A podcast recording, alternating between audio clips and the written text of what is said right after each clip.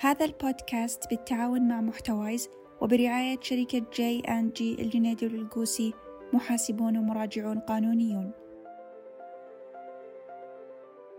أهلا أنا هيلا الشايقي من بودكاست إفصاح. في حلقتنا الرابعة من الموسم الثاني تكلمنا عن المستشار الزكوي والضريبي. ومتى أنا كمنشأة أحتاجه؟ وليش أستعين بمستشار خارجي وأنا عندي مستشار داخلي؟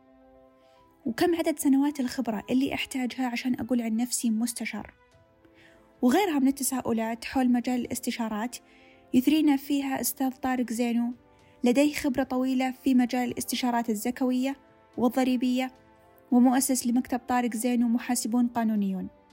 في حال كنت مقبل على هالمجال أو مهتم فيه فهذه الحلقة صنعت لك. قبل تبدأ الحلقة لا تنسون تشاركونها أصدقائكم اللي ممكن يهمهم الموضوع. وطبعا تقيمونا بأبل بودكاست وتكتبوا لنا ملاحظاتكم لأن جدا تهمنا وتساعدنا في تطوير البودكاست. والحين خلونا نسمعها. حياك الله بالمر معنا. الله يحييك يا رب. ودي نتكلم عن أنواع الضرائب المطبقة في المملكة. طيب عندنا أنواع الضرائب هنا في المملكة. عندنا الزكاة ما هي ضريبة؟ هي ركن من أركان الإسلام. بالإضافة إلى عندنا ضريبة الدخل ضريبة القيمة المضافة الضريبة الانتقائية وعندنا أنواع ثانية مثل تسعير المعاملات الآن. أه طيب عندنا يعني معروفة شهادة أخصائي ضريبة القيمة المضافة ومادة الزكاة والضريبة وضريبة الدخل في الزمالة. نعم. أه لكن في ضرائب ثانية مثل التصرفات العقارية والانتقائية هذه ما لها شهادات مستقلة فهل يعني أنها ما تشكل جزء كبير يستدعي أن الواحد يتخصص فيها؟ آه ضريبة التصرفات العقارية هذه ضريبة منفصلة ما لها شهادة لأنها فعليا بس تكون على التوريدات العقارية. زي ما كلنا عارفين أنه ضريبة إنه التوريد العقاري البيع وشراء العقارات كان خاضع لضريبة القيمة المضافة. لكن تم إعفائه وصار معفي وخاضع لضريبة خاصة فيه هو بنسبة 5% اللي هي التوريدات العقارية.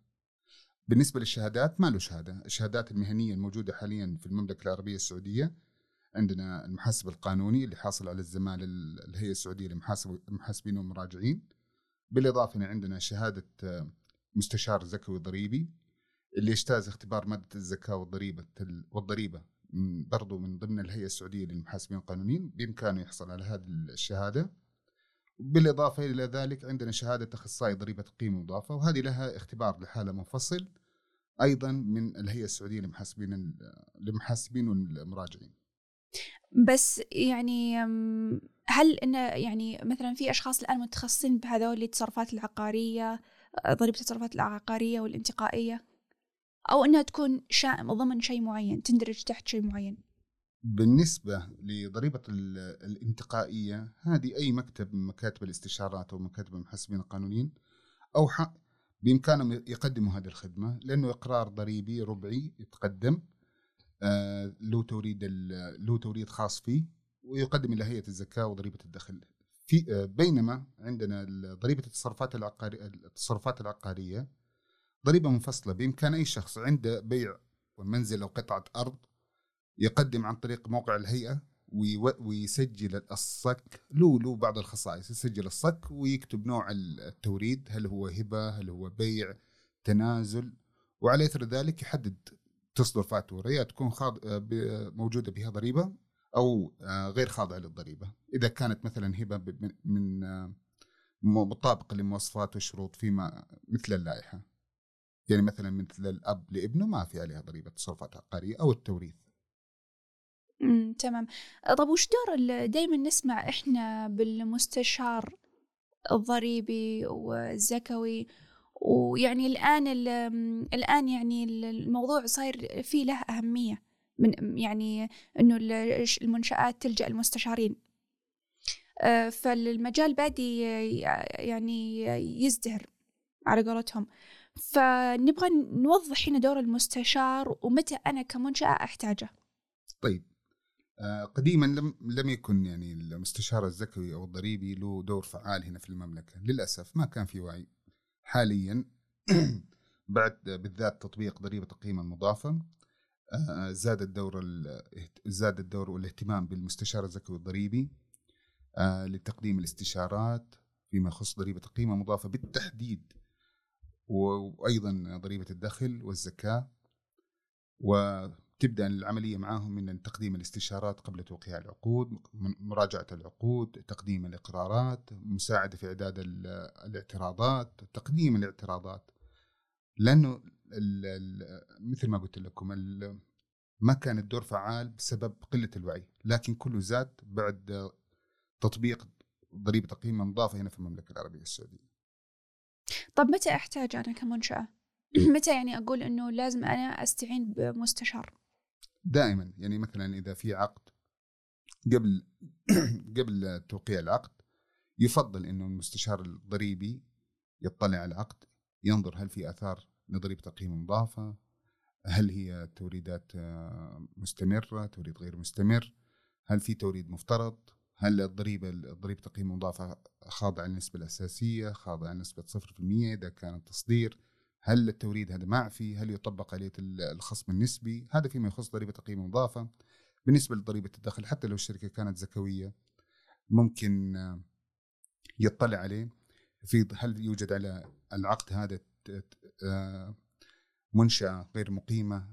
استفادت آه، حققت دخل من مصادر في المملكة العربية السعودية على إثر ذلك يترتب عليها؟ آه، ضريبة استقطاع مثل هذه الأشياء. أو إذا كانت آه، فرع لشركة أجنبية أو آه، مجموعة عالمية مراجعة المستشار الضريبي للعقد يترتب عليه إذا كان في تسعير معاملات. ضروري جدا الآن. فتبدأ المرحلة الت- العلاقة التعاقدية ما بين منشأة يفضل دائما تكون علاقة مستمرة مثل مثل المحامي الآن. جميع الشركات الآن حاليا تحتاج مستشار زكوي ضريبي وتحتاج محامي. المحامي لمراجعة عقودها وعلاقاتها مع الآخرين المستشار الزكوي الضريبي فيما يخص يراجع العقود وهذا فيما يخص جانب الزكاة وضريبة الدخل وضريبة الاستقطاع وضريبة القيمة المضافة أنواع الضرائب يعني بج- بجميعها أه بس أه في في بعض الناس يعتقد أن لما تقول مستشار يعتقد دائما أنه بيكون خارجي أنه من مكاتب. فما يدرون أنه يعني أه في في مستشار داخلي okay المستشار الداخلي هو موظف فعليا في الشركة ممكن يكون حاصل على الشهادة لكن آه، الأفضل أنا من وجهة نظري إنه تعامل المنشآت مع مستشارين فيما يخص الزكاه والضريبة من خارج المنشأة. ليش؟ أول شيء يأخذ برأي طرف ثاني، طرف يكون نوعا ما محايد صادق غير ما هو خايف من قرار من ال- ال- ال- ال level ات الأعلى عندهم في المنشأة. يعني ممكن مثلا إذا كان موظف عنده رأي مخالف رأي مديره ممكن مديره فعليا يضغط عليه. فيما آه، يعني ما فكرت من هالناحية. يعني انت قصدك عشان يكون عنده استقلالية أكثر الخارجي. بالضبط بالضبط. يكون محايد مستقل آه، ما هو تحت تأثير ضغوط الإدارة العليا عندهم في المنشأة. هذا واحد. بالإضافة وفي فرق ثاني أنا أشوف إنه مستشار الخارجي أفضل من الداخلي مراحل إنه التجربة اللي بيمر عليها المستشار الخارجي تكون متعددة شاف المنشات الصناعية والخدمية والمالية والتأمين هذه كلها مرت عليه. فنوعا ما ثري في الخبرات فيما يخص الزكاه والضريبة مقارنة بالموظف الداخلي اللي ما بيمارس ما أقول استشارة فعليا بيمارس أعمال الزكاه والضريبة لمنشآته الخاصة. هو شغال على قطاع واحد بينما المستشار الخارجي. طبعا بالإضافة لذلك إنه المنشاه الخارجية يكونوا فيها متخصصين هذول المتخصصين ينقلوا معلومات بينهم وبين بعض ولهم علاقات بالتالي مع المش... مع الشركات الاستشارات الزكاه والضريبة في الخ... مع بعض هنا في السعودية. يعني هنا في مثال أنا أنا مثلا عندي شركة. آه، ولي زملاء عندهم ما شاء الله تبارك الله شركات محاسبة قانونية. أحيانا تجيني مشكلة فاضطر إني أستعين بأسأل فلان وأسأل فلان وأسأل فلان. يعني طبعا ما خاب من استشار. لما أسألهم ألاقي عند واحد إجابة شكل وعند الثاني إجابة شكل وعند الثالث. فنستأنس بأفكارهم باقتراحاتهم وارجع للمصادر واتوكل على الله واخذ اللي أنا أشوفه مناسب. بس أنا مثلا إذا أنا كمنشأة الآن أه وحطيت عندي مستشار داخلي يعني ليش يعني أحس بيكون عندي تكاليف؟ إذا بروح أجيب من برا مستشار خارجي يعني هذه يعني وش رأيك فيها بعد؟ هالنقطة ذي. التكاليف شر ولا بد بها ولا كانوا الشركات والبنوك جابوا محامين مثال يعني وما استعانوا بشركات محاماة. ال ال ال أو إنه مثلا في حالات معينة قد ألجأ فيها. إذا كانت مثلا أنا أقصد إنه يعني وش الفائده إذا كان عندي مستشار داخلي ورحت استعنت بخارجي.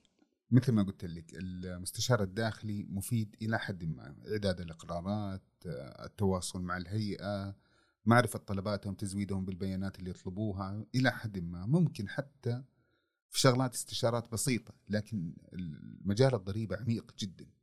فأحيانا نضطر إنه حتى نحن بالنسبة لنحن اللي تخصصنا هذا ولنا فيه سنين يعني وباع كبير إن شاء الله بنضطر إن نلجأ لكتب نبحث نتواصل مع اصدقائنا ومعارفنا نستشيرهم نستشير أطراف خارجية كثيرة لأنه في مسائل آه، زي ما قلت لك معقدة. ما هي بسيطة فما بالك إذا كان موظف والعاتق إنه تحليل أو تفسير العقد فيما يخص الفقرة هذه مسألة ما هي بسيطة. آه، طب اللي الحين اللي ب... طب الحين اللي بيدخل المجال الاستشارات لا هل لابد تكون عنده خبرة ولا عادي حديث تخرج؟ أنا أحس موضوع يعني شوي مجال الاستشارات يعني عشان تكون مستشار هل إنه لازم صدق يكون عندك خبرة ولا عادي أنا حديث تخرج أروح له على طول؟ لا بإمكان حديث التخرج يبدأ في هذا المجال لكن اعتماد الشركات عليه وثقة الشركات فيه تبنى مع السنين مع ال- الإنجازات اللي أنجزها طبعا مع الأفكار مع نضجه في فيما يخص الزكاه والضريبة في مهنته يعني هذه مهنة. طبعا الثقة زي ما قلنا تتبني مع الزمن ما تجي في بين يوم وليلة. يعني واحد أوكي يتخرج وأخذ حصل شهادة أخصائي ضريبة قيمة مضافة أو أخذ استش... آه، رخصة استشارة زكاه وضريبة أو حتى كان محاسب قانوني. الثقة هذه يبغى لها سنين تتبني. طبعا فيما يخص التفسير يعني مثلا ممكن واحد مستشار زكي وضريبي يكسب الثقة إنه يقدم قرار تفسيري للشركة ما تأخذ به في البداية لكن لما ترجع لشركات كبيرة ولها باع كبير في هذا المجال الزكاة والضريبة وتكتشف إنه هذا الشخص اللي قدم لهم الاستشارة من البداية فيما يخص هذا الموضوع كان مصيب يبدأ يكسب ثقتهم يبدأ يكسب احترامهم يبدأ يبنوا معاه علاقة تمتد مع الزمن. طبعا حتى الثقة ما تجي 100% في بين يوم وليلة تبدأ تنبني حبة حبة حبة حبة. لا بس يعني مثلا يعني مثلا أنت بدايتك قبل ما تدخل المجال كنت محاسب. كنت. محاسب مالي صح؟ إي محاسب. إي, أي كنت محاسب. إي فأنت أنا أقصد إنه مثلا آه، فهمت القوائم زين يعني عرفت كيف الوضع بس إنه لأنه مجال ال- ال- ال- الزكاة والضريبه يعني يعني أحس إنه تكنيكال أكثر فني أكثر. بالضبط. قوانين ما بين محاسبة وبين ما بين القانون. المحامي اي فمثلا هل الأفضل إنه والله الواحد يقول أنا بشتغل شوي محاسبة مالية بعدين بنتقل ولا لا يعني م- آه، يعني ما ما راح يأثر عليك الموضوع إنه تتعلم على طول في الاستشارات؟ والله هذه لها فائدة وهذه لها فائدة. يعني إذا مارس أعمال مراجعة الاداء الخارجي فترة من الزمن فحيكتسب آه، مراجعة خارجية. إي أنا كنت مم. مراجع خارجي يكتسب آه، الإلمام والمعرفة في القوائم المالية في تفاصيلها مصادرها. يعرف البيانات هذه البنود جات من أي مصادر. هذه كلها حتفيده إذا توجه لاحقا للاستشارة الزكويه الضريبية. كمان إذا إذا توجه مباشرة للزكاه والضريبه السنين اللي حيقضيها فيما يخص الزكاه والضريبه بين لو كان طبعا لو كان مضاها في مراجعة الحسابات هذه السنين اللي امضاها في الزكاه والضريبه آه، أكتسب فيها خبرات أكبر تعمق فيها طلع فيها على بيانات أكثر قضايا خاض فيها قضايا أكثر فحيكون برضو له فيها الباع كبير إن شاء الله. يعني مثال أنا وأنت تخرجنا الآن من نفس السنة فرضا 2021 أنا توجهت مراجع خارجي أنت توجهتي زكاه وضريبه أنا قعدت ثلاث سنين أنت قعدت ثلاث سنين في زكاه وضريبه لو جيت أنا بعد السنة الرابعة انضميت لك في الإستشارات الزكوية اوريدي أنت صار لك مضى لك ثلاث سنين في هذا المجال الاستشاره الزكويه فتاكيد دحين الخبرة بعد ثلاث سنين عندك فرضا نقول 70 80% أنا صفر الآن فأنا راجع أبنيها فيبغى لي فترة من الزمن عشان ألحقك. وطبعا حتى كل ما ألحقك أنت حتكوني سابقتني دائما آه، خطوة أو خطوتين قدامي لأنه ما شاء الله تبارك الله التفاصيل الآن اللي بتخوضي فيها أكثر آه، عمقا مني أنا. بينما أنا في قراءتي للقوائم الماليه أملك خبره أكبر منك هذا اللي حيفيدني أنا عنك ويميزني أنا عنك.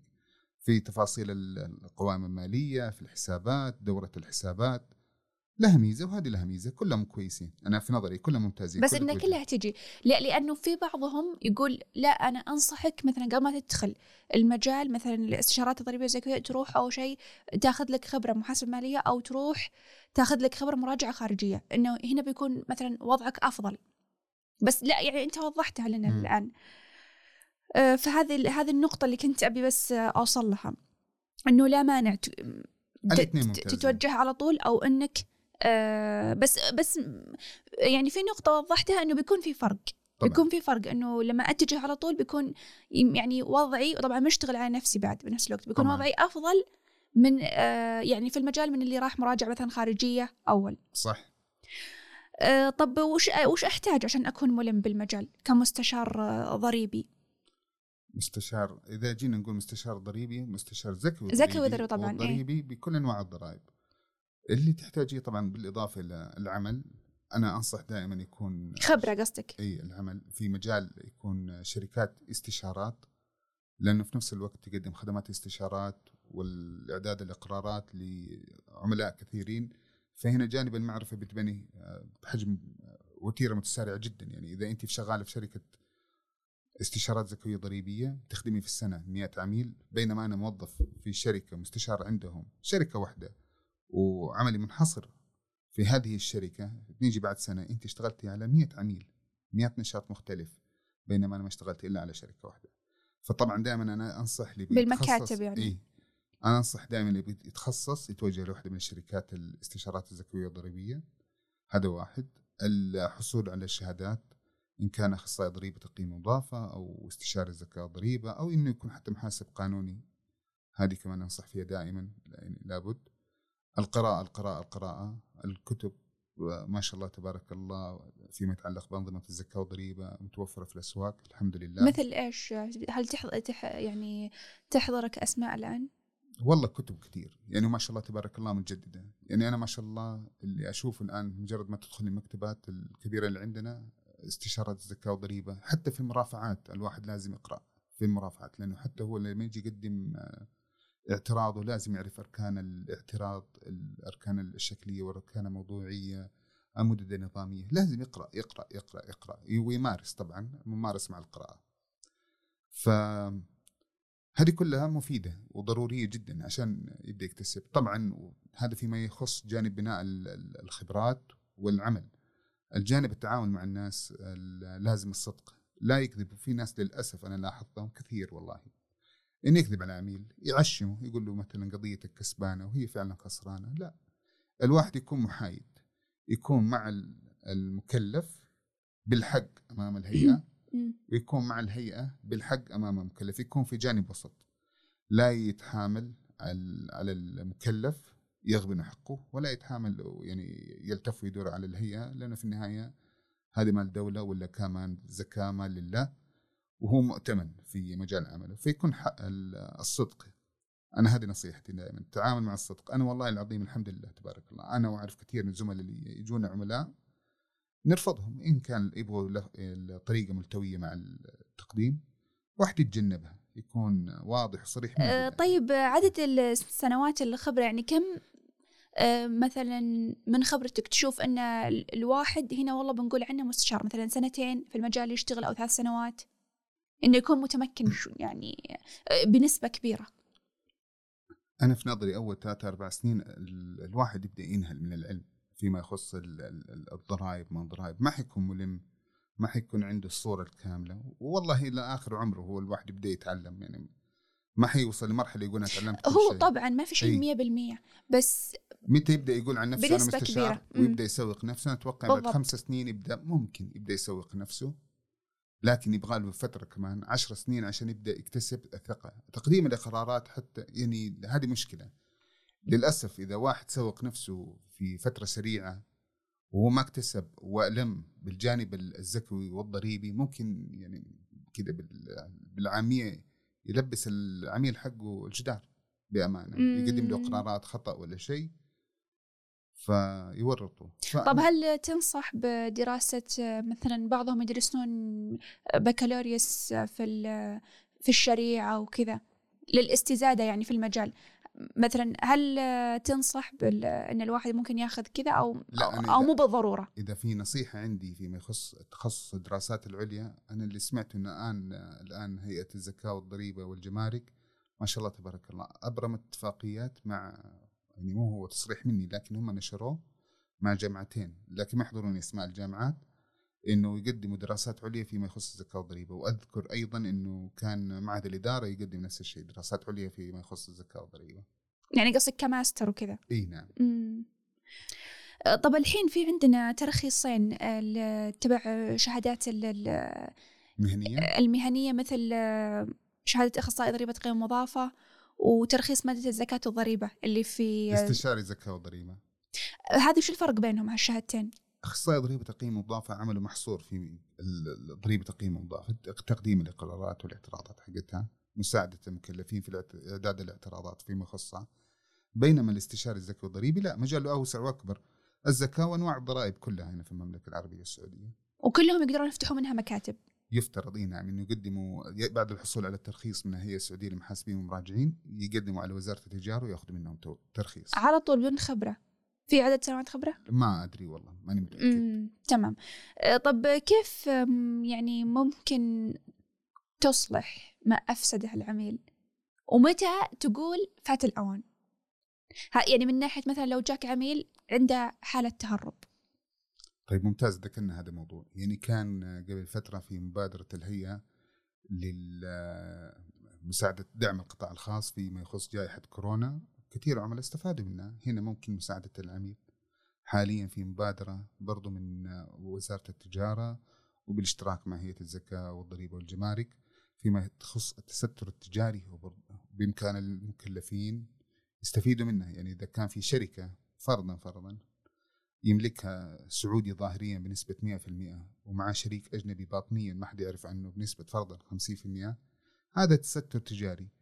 بإمكان المكلف الإفصاح ويفصح إنه له شريك أجنبي ومن غير ما يسددوا الضرائب خلاص في أظن قريت ال- الأمر أمر ملكي أظن موجود قريته اطلعت عليه. فبإمكانهم خلاص ويبدأ يلتزم الشريك يظهر ظاهريا الشريك الأجنبي اللي كان مختفي. بالباطن بالباطن يطلع ظاهريا وأمام الهيئة الشريك السعودي يدفع زكاته والشريك الأجنبي يدفع ضريبة الدخل اللي عليه. هذا بإمكانه مثال إنه يصلح مفسده الدهر. لكن فيما يخص والله اللي ممكن ما يتصلح إنه مثلا تمر الشركات تقدم القرارات من غير ما تستشير أو ترجع لأي شخص بناء على علمهم هم فرضا كل العلم محدود لكن بناء على خبرتهم المحدودة فرضا ويقدم القرارات وبعدين تطلع القرارات فيها مشاكل. يعني أنا أتذكر مر علي من فترة عميل من العملاء مقدم قراراته كلها آه، ضريبة تقييم مضافة على أساس النقدي. لما يحصل الكاش يصرح بالضريبة وهذا غلط وربطت عليه هيئه الزكاة. فهنا ما يمكن خلاص كل القرارات اللي يعني هذا ما. حدث أبد ما كلف نفسه. ما كلف نفسه يبحث عن المعلومة الصحيحة وما كلف نفس نفسه يرجع يستشير أحد فقدم قراراته كلها خطأ. ما بامكانه استفاده خلاص. يعني هنا أنت كمستشار إيش يكون. تصرفك معه؟ ما فعليا ما في شيء ما نقدر نساعده بشيء. يعني إقراره غلط وربط الهيئة صح ويتحمل الضريبة ويتحل- ويتحمل الغرامات وما في له مهرب يعني ما ما- أو منفذ. أه طيب آه، فهنا ممكن تقول له إنه خلاص أنا ما آخذ ما يعني اسمح لي ما راح آخذ ما راح أسوي لك شيء يعني خلاص فات الأوان. ما حد يقدر يساعده فعليا لأنه هو كان غلط والهيئه ربطها صح يعني متى الواحد يقدم اعتراض؟ إذا كان له وجهة نظر تخالف وجهة نظر الهيئه والإثنين يعني ال- ال- الرأي النظامي يحتمل الرأيين فيكون ال- الأمانة الفصل المنازعات الضريبية الامانه العامة للضريبة المنازعات الضريبيه هي ال- ال- الحكم والفيصل بين الرأيين بين رأي المكلف وبين الرأي الهام وهنا قصد هنا أظن لما قلت إنه آه، إن يعني المستشار يكون أمين إنه ما يعشمه يعني هل في هذه الحالة ممكن إن المستشار يجي يقول والله لا قضيتك تكس كسبانه. وكذا و- وياخذ منه عشان. بس أخذ المبلغ بالضبط ياخذ منه طب مبلغ. كيف بعدين آه، مثلا أنا كعميل آه، هل أقدر أشتكي على هذا المستشار ولا لا خلاص يعني القانون لا يحمل مغفلين على قولتهم لا يحمل ممكن ما- حتى المستشار يدفع بنفسه يقول أنا آه، قدمت له خدمته بالطريقة اللي أنا أقدر عليها على أمل على أمل على أمل لكن ما نجح. يعني حتى لو جا اشتكى. فين الواحد لازم يكون صادق يعني في النهاية أول لا أقصد أنا كعميل بعد متى أعرف؟ يعني مثلا جيت ال- اليوم عند آه، مستشار وقال لي لا أنت والله قضيتك هلا يمدينا نحلها وكذا بس بالحقيقة لا ما يمدي. هي الشغلة طويلة تاخذ وقت ما بين تقديم الاعتراض ودراسة إدارة الاعتراضات في هيئة الزكاة تاخذ وقت. وما بين تصعيد الاعتراض إلى الأمانة باللجانه الابتدائية والاستئنافية برضو تاخذ وقت. فممكن خلال هذه الفترة يعشم ويبدأ إيش؟ أوكي ان إحنا إذا خسرنا في إدارة الاعتراضات حنروح اللجان الابتدائيه إن شاء الله حنكسبها نروح لجان التسويه إن شاء الله حنكسبها. هذا هو كله تضليل للعميل من البداية ممكن يقول له طب أنا اقصد أنا كعميل كيف أفهم إن الآن مثلا هذا الشخص قاعد يضللني؟ ممكن يرجع يستشير. يعني الآن نحن أبسط شيء. يعني هل مثلا والله مثلا أنا أنا لا أبغى أبغى أوضح لك لنفرض إنه أنا الآن هيلا عندي مسألة أي. معينة وأحتاج فيها مستشار. ضريبي زكوي وضريبي. طيب. أنا ما أعرف ما أفهم في السوق. طيب ممتاز. ما أعرف أي شيء ما أعرف من المكاتب الكويسة. لنفرض اتجهت الم- المكتب آه، سين مثال يعني. صح. وقعدت آه، وظللني مثل ما قلت. فهل الأفضل مثلا ما- يعني اسال أستشير أحد فاهم في المكاتب قبل ما أنا أتجه ولا كيف؟ زي كذا أقصد. أنا عن نفسي لو أنا كنت أو عميل، أتجه للأشياء المعروفة إيه. مثلا المكاتب المعروفة أقصد إيه؟ أبحث دائما عن الناس اللي لهم ثقة وسمعه طيبه في السوق. هذول اللي أبحث عنهم. فأجي أسأل بدل ما أروح أرفع أدور آه، في الإعلانات التجارية مين في مستشار زكي ضريبي وتعامل معاه وما أعرفه لا أسأل ناس تعاملوا مع مكاتب واكتسبوا آه، اكتسبوا هل أشوف عملاء مثلا؟ إي بالضبط. لا مو عملاء. يعني أنا مثلا فرضا انت عندك مشكلة الآن ومحتاج استشارة لا أشوف أنا. قصدي أشوف عملاء إن ال- الأسماء اللي تعامل معها إذا كانت والله كويسة كبيرة فمعناته لا لا ما لا لا لا ممكن يكتب عليك. ممكن يكون أشتغل له شيء. بسيط ويقول لك أنا شيء كبير. لكن أنا فرضا انت الآن عندك شركة ومحتاج استشاري زكاه ضريبي تبدأ تبحثي من زملائك في الشركات الثانية. هل كان عندكم مشكلة فيما يخص الزكاه والضريبة؟ إي نعم. تعاملتوا مع مين؟ فلان. جيد؟ لا. آه okay خلاص. طب تعرف واحد ثاني ممكن تنصحوه؟ إي فلان. فأبدأ أجمع ال feedback عن شخص عن شركة. في النهاية في المناسبة حنطلع شوية عن الموضوع ده. لما أجي أنا أروح أبغى أراجع قوائم الماليه أنا يهمني اسم المنشأة. واحدة من الشركات السين صاد. الكبيرة اللي توقع وتحط الختم على قوائم المالية عشان أروح فيها البنوك. لكن لما أجي أروح عند المستشار الزكاه الضريبي هو فعليا ما بيقدم لي قوائم مالية ويختم عليها. ما بيبان اسمه أصلا. لكن. الخدمة نوعها تفرق. فأنا أبدأ أبحث عن الناس اللي يقدموا لي ال- ال- الخدمة فيما يخص الزكاه والضريبه وأثق فيهم. فأبدأ أسأل الناس. هذا واحد. ممكن إذا والله ما لقيت أحد أفادني في مكتب استشارات أروح مكتب و- و- واطلب منه رأيه أعطاني رأيه. الان يا أختي أنت الآن لو فرضا رحتي لدكتور سلامات إن شاء الله ما يكتب وقال لك والله أنت عندك مشكلة فرضا آه، ويبغى لك هذا العلاج. ممكن إحنا نتقبل الرأي إذا كان صغير لكن إذا والله كان كبير إنه والله عملية حضطر اني أروح دكتور استشاري ثاني واستأنس برأيه واستشاري ثالث واستأنس برأيه هذه عملية هذه ما هي يعني قصدك أقيم ال- الرأي اللي جاني. مو أقيمه بس أتوجه لأكثر من شخص وأخذ رأيه في نفس الموضوع. هل هذا موضوع يستدعي عملية؟ والله أجمعوا الثلاثة إنه والله لازم عملية. خلاص لازم عملية. أما والله جاء واحد قال لا عملية والثاني والثالث قال لا ممكن الدواء هذه كفاية. عارف إنه الأول جزار بس يبغى يقص يأخذ العملية. فنفس الشيء لما أجي أروح المكتب والله مثلا ط- سي من الناس قال له أنا أكسبك. رحت الم- آه، المكتب الثاني قال لا والله قضيتكم صعبة والهيئة معاها حق 100% وما لكم شيء وأي شيء حتدفعوه فعليا حيضركم وتاخير سدادكم للضريبة حترتم عليه خلال السنة هذه اللي هي لغاية الفصل غرامات زيادة. أنا أنصحك إنك تقدم. أوكي عرفت رايي الأول وعرفت رايي الثاني. أتوجه للمكتب الثالث. آخذ برأيه. والله نفس الكلام. أتفق مع المكتب الثاني. أعرف إنه المكتب الأول كان بس يبغى يأخذ مبلغ مقدم ويعشمني في الهواء. ما حيقدم لي شيء. هذه ال- الاستشارات المبدئية الرأي في البداية. بمقابل ولا يعني المكاتب يقدمونها بمقابل ولا؟ إيه إلى حد ما. هو ممكن يقدم لك المفتاح بس ما يعطيك الجواب كامل لأنه هو في الأول والأخير هو عنده المعلومة والقيمة اللي أنت تدفعي له هي المعلومة. فممكن يقول لك أوكي لك فرصة.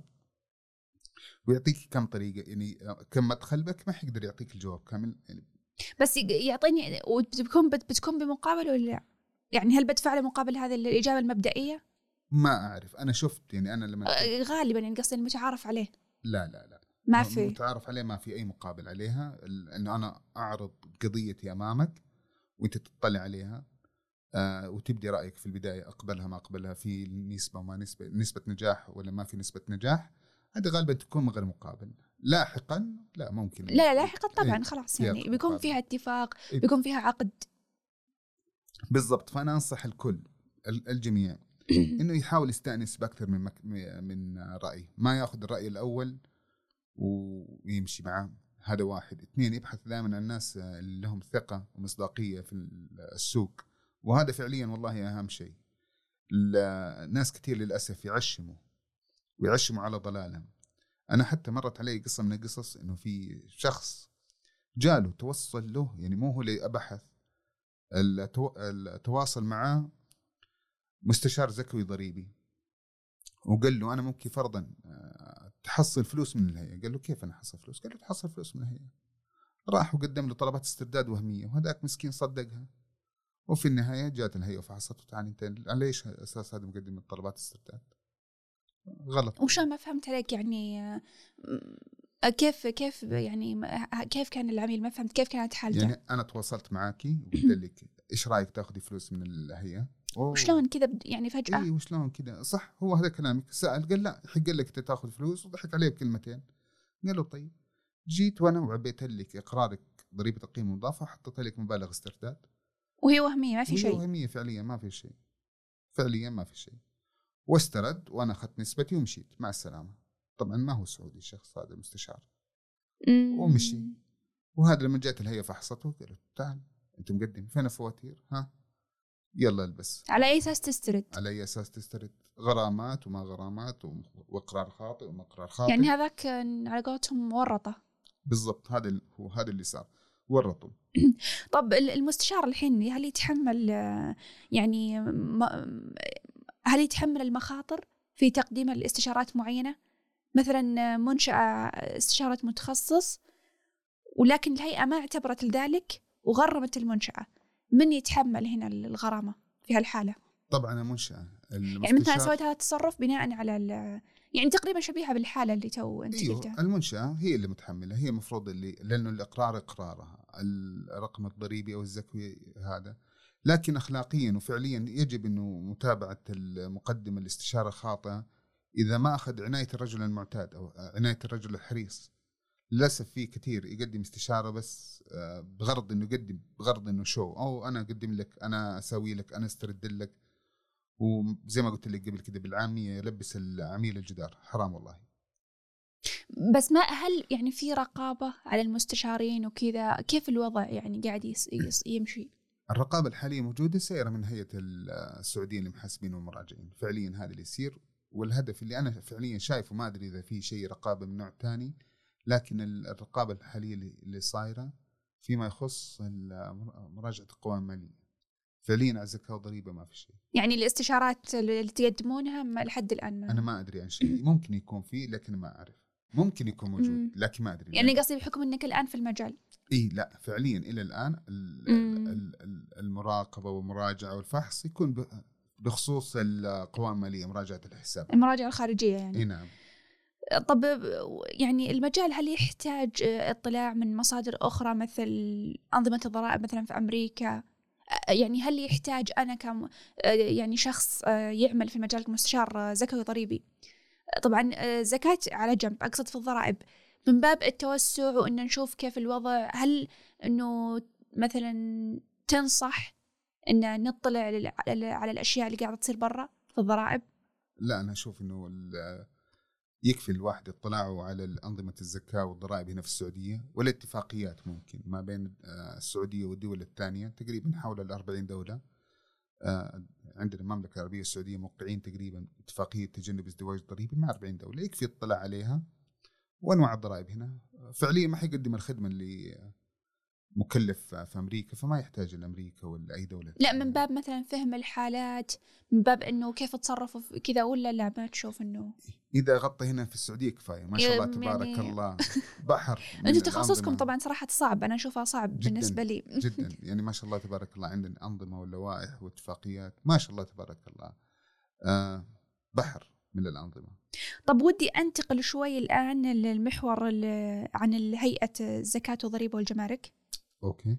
الحين وش أفضل وسيلة تواصل للمحاسب الزكوي والضريبي اللي يقدر يستخدمها عشان يوصل للهيئة؟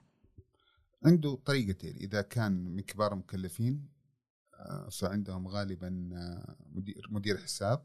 من هو يعني أو إيش متى أقول إن هذا الم- ال- ال- المكلف آه، من كبار المكلفين؟ هذا تصنيف من تصنيفات الهيئه عندهم معاييرهم الخاصة هيئه الزكاه والضريبه والجمارك وعينوا يعني مجرد ما يعينوا له مدير حساب حيتواصل مدير الحساب معه ويقول له أنا مدير حسابك. فأفضل طريقة للمنشاه اللي عندها مدير حساب إنه تتواصل مع الهيئة عن طريق مدير حسابها. أما إذا ما كانت مكلفة بس لحظة إيش التصنيف على أي أساس؟ هم لهم معايير تتغير كل فترة والثانية. ت- آه okay يعني تمام. مثلا ممكن مثلا الشركات ال listed هذه مصنفة من كبار المكلفين. هل يعني قصدي أنا جاء في بالي إنه حسب إيرادات معينة مثلا؟ ممكن. الشركات الحكومية فرضا ممكن نقول إنها مصنفة من كبار المكلفين، الشركات الأجنبية مصنفة من كبار المكلفين، هذه ممكن عندهم معاييرهم تتغير كل فترة والثانية. فبمجرد ما يعينوا له تصن تصنف الشركة آه، على إنها كبار- مكلفين. يعينوا له آه، ممثل مدير حساب. مدير الحساب يتواصل معه. فالأفضل دائما للمنشاه اللي لها مدير حساب إنه تتواصل مع الهيئة عن طريق مدير حسابها المعين لها. يريحها في التعامل. وش دوره هو هذا المدير؟ نقطة تواصل ما بين مكلف وجميع الإدارات في الهيئة. إدارة إيش التحصيل. الخدمات اللي يقدمها؟ هو ما يقدم هو نقطة تواصل ما بين آه نقطة تواصل تمام. وجميع الإدارات في الهيئة إن كان إدارة الاعتراض إدارة ال collection التحصيل إدارة الربط الفحص والربط جميع الإدارة إدارة قانونية جميع الإدارات. فبدل ما يتواصل مع جميع الإدارات هذه بشكل منفصل يتواصلوا معاه عن طريق مدير حسابهم. هم مجرد ما يقدموا له الطلب هو يتابع مع الإدارة هذيك المعنية الطلب. وهذا بالنسبة طب للي غير م... اللي مو من كبار المكلفين؟ Okay. عندهم واحدة من الاثنين يا عن طريق التليفون في رقمهم 1393 أو عن طريق الإيميل. لهم إيميل أيضا بإمكان المكلف يرسل له إيميل ويردوا عليه اللي هو 1393 جازيت ويمكن غيروه الآن آه ما يعني. وش عاد يطلعون على الموقع يعني أيوة. وكذا. فزي ما قلت لك عندهم إيميل ورقم تواصل. فهذا اللي على اللي غير م... اللي مو كبار مكلفين اي يعني. هذا اللي مو كبار المكلفين طبعا شوية مش مشقة أكثر فيها آه، تعب أكثر. لما غير لو كل مرة تتو- تتواصلي مع ش- مع الرقم الموحد هذا يطلع لك شخص. فالأفضل دائما ترفع التذكرة وتحتفظ برقم التذكرة عشان تتابع المشكلة. من الموقع هذه تذكرة. لا من نفس الاتصال واحد من الاتصال؟ آه إيه. أوكي تمام. آه، طب إيش التحديات اللي ممكن يواجهها المكلف مع الهيئة؟ التحديات. الآن ممكن مثلا الهيئة ما تعرف نشاط المكلف فهو هنا دور المكلف إنه يوضح لهم آه، نشاطه. يعني مو كل الأنشطة شبه بعض تجارة أو صناعة أو أو استيراد وتصدير. في انشطه شوية فيها اختلافات مثلا الأنشطة اللي عن طريق البيع الإلكتروني أو ال application شركات اللي عندهم خدمات ال application فلازم يوضح في دور هنا إنه الهيئة آه، في مرحلة الفحص والربط تحتاج تفهم النشاط عشان تقدر تقيم الإقرارات الزكوية كانت أو ضريبه ضريبة قيمة مضافة. فيحتاج توضيح النشاط. فيما يخص الطلبات الهيئة قد تطلب من وجهة نظري طلبات المكلف هنا أو نقطة التواصل اللي يكون في المنشأة نفسها لازم يفهم الطلبات من الهيئة عشان يوضح لي الإدارات المعنية. الهيئة مثلا هيئة الزكاة والضريبة والجمارك من خبرتنا فيها إنه وتعاملنا معها إنه أحيانا تطلب عقود فأنا لازم أرجع مع الإدارة القانونية.